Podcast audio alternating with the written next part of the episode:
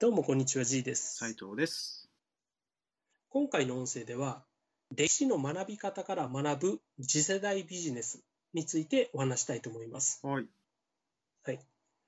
あの、歴史の学び方って、まあ私歴史苦手なんですけど、歴史の効果的な学び方ってあるんですよね。うんうん。それは、こう、メモリーツリーって呼ばれてるような、何か発生する出来事から、こう、ね、木のようにつながり、そこからの流れっていうのを、こう順番に並べて覚えていくっていう覚え方なんですよ。はい。うん、で、えーまあ、メモリーツリーは結構有名なんで皆さん知ってる人も多いと思うんですけど大事なことは、うん、その歴史で起こったことっていうのは全て、うん、なんかつながりがあって必然的に起きてるってことなんですよね。うん。うん、例えば戦争とかが起きたとしたら戦争が起きる原因となることっていうのが必ずその前にあるんですよ。ですね。で戦争が終わった後にあのな当然戦争で例えば景気が悪くなったりうんいろんなものが破壊されたりすると今度じゃあそれを取り戻すための新たな施策が打たれたりとか何かが生まれたりするわけですよね。うんうんだから出来事っていうのはす、うん、全てこう前のことがあるから次のことが起きる、うん、次のことが起きるからそれに対してあ新しいものが生まれるっていうことがまあ起きてるわけじゃないですか。あはい。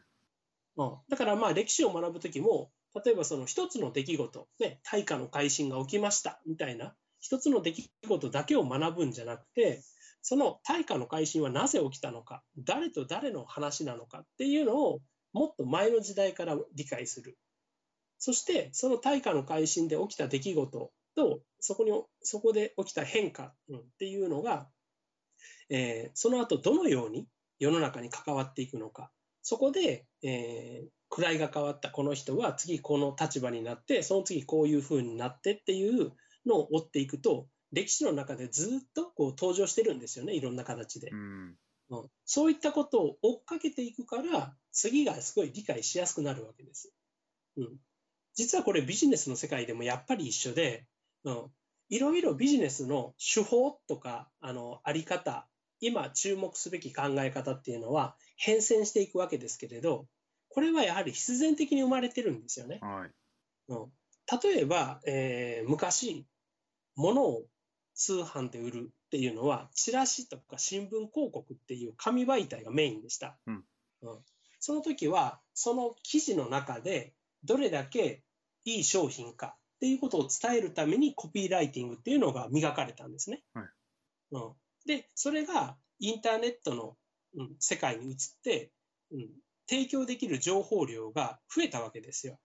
うん、紙面とか紙の上だと決まった枠の中にデータを収めないといけないわけですけど、インターネットなら縦長のページとか複数のページを使って、いくらでも情報を伝えることができるわけですよね。はい。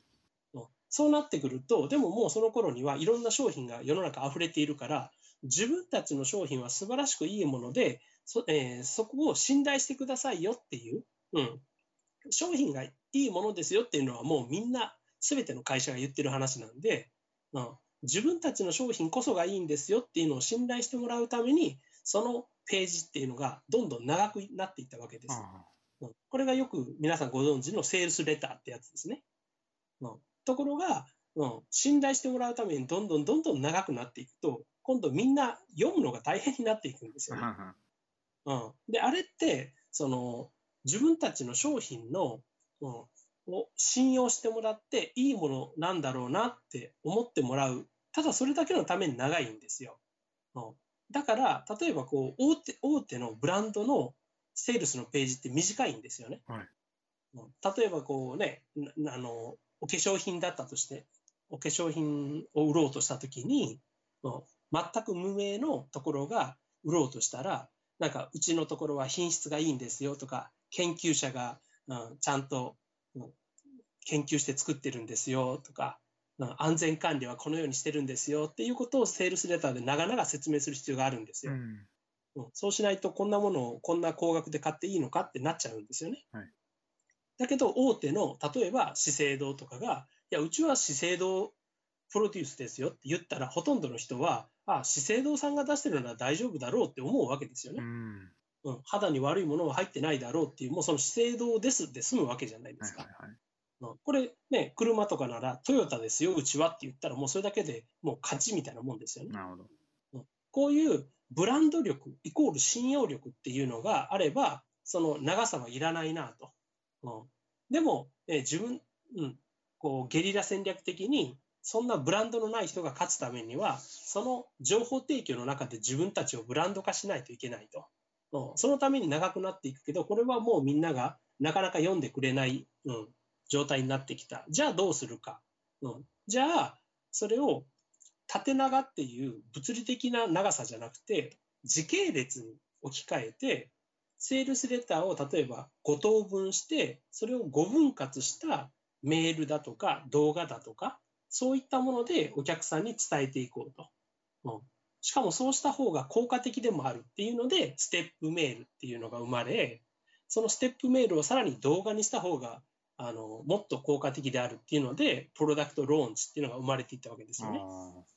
うん、あれも結局あの長い長いセールスレターの効果が落ちたからそのセールスレターの形を変えるという必然としてローンチっていうのが生まれたわけーですよね。うんうんところがそのローンチはまず最初に入り込んでくるあの最初に獲得する見込み客の数っていうのが一番大事なんでそのためにはそのお金をかけて見込み客のメールアドレスを集めるわけですよね。うんここにうん千万とか平気でかかってしまうんでそれを回収するためにすごく高額のものを売ったりだとかその一度集まったメールマガジンあメールリストに対してもうそのメールリストが反応しなくなるまで次々と商品を売り込み続けるっていう焼き畑農業っていうのは行われたわけですよ。はい。うんこの焼き畑っていうのはもう本当、うん、例え話じゃなくてそういうプロダクトローンチをやってる六本木とかであヒルズとかで稼いでる会社の社員がもううち焼き畑ですからとかいうレベルなんですよね。でもう焼き畑っていうのがもう根こそぎ持っていくっていうのをずっとやっててでもうそれが去年ぐらいから劇的に効果がなくなったというか、うん、もうみんな借り尽くされてしまって高額のお金を吸い取り尽くされてしかも効果が出ないことがほとんどで、うん、でもそういうローンチっていうものがものすごく、うん、ダメになってきたわけですよね。うん、でじゃあ結局じゃあ次はどうなの？ってなった時に結局そのローンチとかで実際に効果があるかないかもわからないようなものを高いお金で、ねえー買う必要のない人にまでゴリゴリ売り続けるという詐欺的な商法を繰り返したから反応が落ちたわけなんでじゃあどうしたらいいっていう次の必然としてやはり信頼できるもの、うんもしくは売るものが変わっていくっていうことが今起きてるわけですよね。うんでその信頼っていうのがあの自分を信頼してくださいの信頼じゃなくて、うん、信頼できるあの我々は仲間なんですよつながりが残るんですよっていう売る側買う側だけのこれまでの関係性よりももっとこう継続的な関係っていうものに進み始めたわけですよね。うんこれがよく言われる最近コミュニティに進んでいるっていうのはそういうことですよね。はいでコミュニティっていうのは結局価値観の共有なんですよね。うん、あの価値観が共有される人間と人間は一緒にいたいわけですよ。うんでこれはビジネスの場においてもやはりそうで、うん、その商品提供者とそのコミュニティへの参加者っていう立場の違いはあれどもやはりそこの中に一つの共通する価値観があるからその場所に居続けたいと。うんでその中での情報のやり取りっていう形での、まあ、コンテンツビジネスという形になっていってるとはい。いうふうに全て前こうだったからそれに対して次はこうなったんだよっていうふうな変化が今起きてるわけですよね。うん、でそれを全く知らずに、うん、これからはコミュニティだから会員制サイトを作ればいいやっていうふうにしちゃうとあのなぜみんなは会員制サイトに入りたいのかっていうところを大事なポイントを見逃すんですよ。あうん会員制サイトっていうのはね、月額課金で、月額のグループの中で、先生が月に2回か3回メールマガジン投げてくれるとか、そういうもんじゃないんですよね。うんうんそれはもう昔からあるわけですよ。うんで、昔からある月額制サービス、うん、会員制サービス、そんなものが今みんな欲しいわけじゃないんですよね。うん今みんなコミュニティだとか、そういう月額会員制のサービスがこれからあのオンラインサロン的なものが大事だ、あの流行っていくって言われてますけど、うん、あれはオンラインサロンっていうコミュニティこそがその信頼の回復の意味で大事なのであって、うん、あの月額会員が大事なわけなんではないんですよね。はい。ところが、そこを理解していないコンテンツ提供者は、うんあの売り切り型の商売ではなかなか、うん、利益が出しにくくなったから、毎月お金を払ってくれる継続課金っていう形にすれば、売上は下があの額は下がるかもしれないけど、毎月入って安定するから、ぜひ素晴らしい、あのぜひやろう、やろうみたいな発想になるんですよう。ん。でもそれって情報提供者の都合なんですよね。うん、情報提供者の都合で、ね、これまでは焼き果たしたり、むしり取ったり、ローンチしたりしてた人間が、それじゃ売れない、あの食えないから、次は月額で囲い込んで、そいつらから巻き上げてやろうなんて、絶対うまくいかないんですよ。はい。うん、お客さんが本当に欲しいものを見逃してるんですよね。うん、で、お客さんが本当に、例えばそういうコミュニティで欲しいものって言ったら何かっていうと、その信頼できる価値観の共有なんですよね。うん、だったら、その人が提供しなきゃいけないもものとか、その場で提供しなきゃいけないものっていうのは、またね、おのずと明白じゃないですか。はい。はい。うんっていうふうに、ね、ポイントだけ切り取って学んでも、うん、私がよく言う、よく似ているけれど、本質的に全く別なものっていうのをまた外すんですよねう。ん。特に自分都合で、自分がこうしたいから、自分がこういうのが欲しいからっていう自分の欲からスタートすると、ほぼほぼ外すんですよ。うん。うん、お客さんは、ね、自分の都合を満たすためにいる存在じゃないんでね、うん、逆なんですよね。お客さんの都合を満たすために自分が存在している商売の提供者がいると思わないといけないんですよ。はい。うん、だから、きれい事じゃなくて、本当お客さんのために、お客さんが欲しいものをっていうふうに考えないといけないんですよね。うんうん、その結果、まあ、えーそれがお客さんが求める、本当に求めるものであれば、当然たくさんの人に求められるから、売り上げも上がるっていう話なんですよね。はい。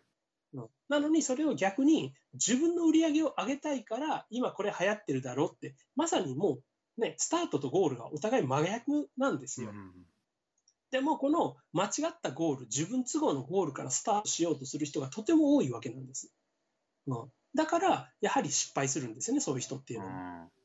うん、だから、まあ、今すでにビジネスやってる人で、これからビジネスをやっていこうと思ってる人、もしくはいつかやりたいと思ってる人、ね、あの連続歴史のように連続的に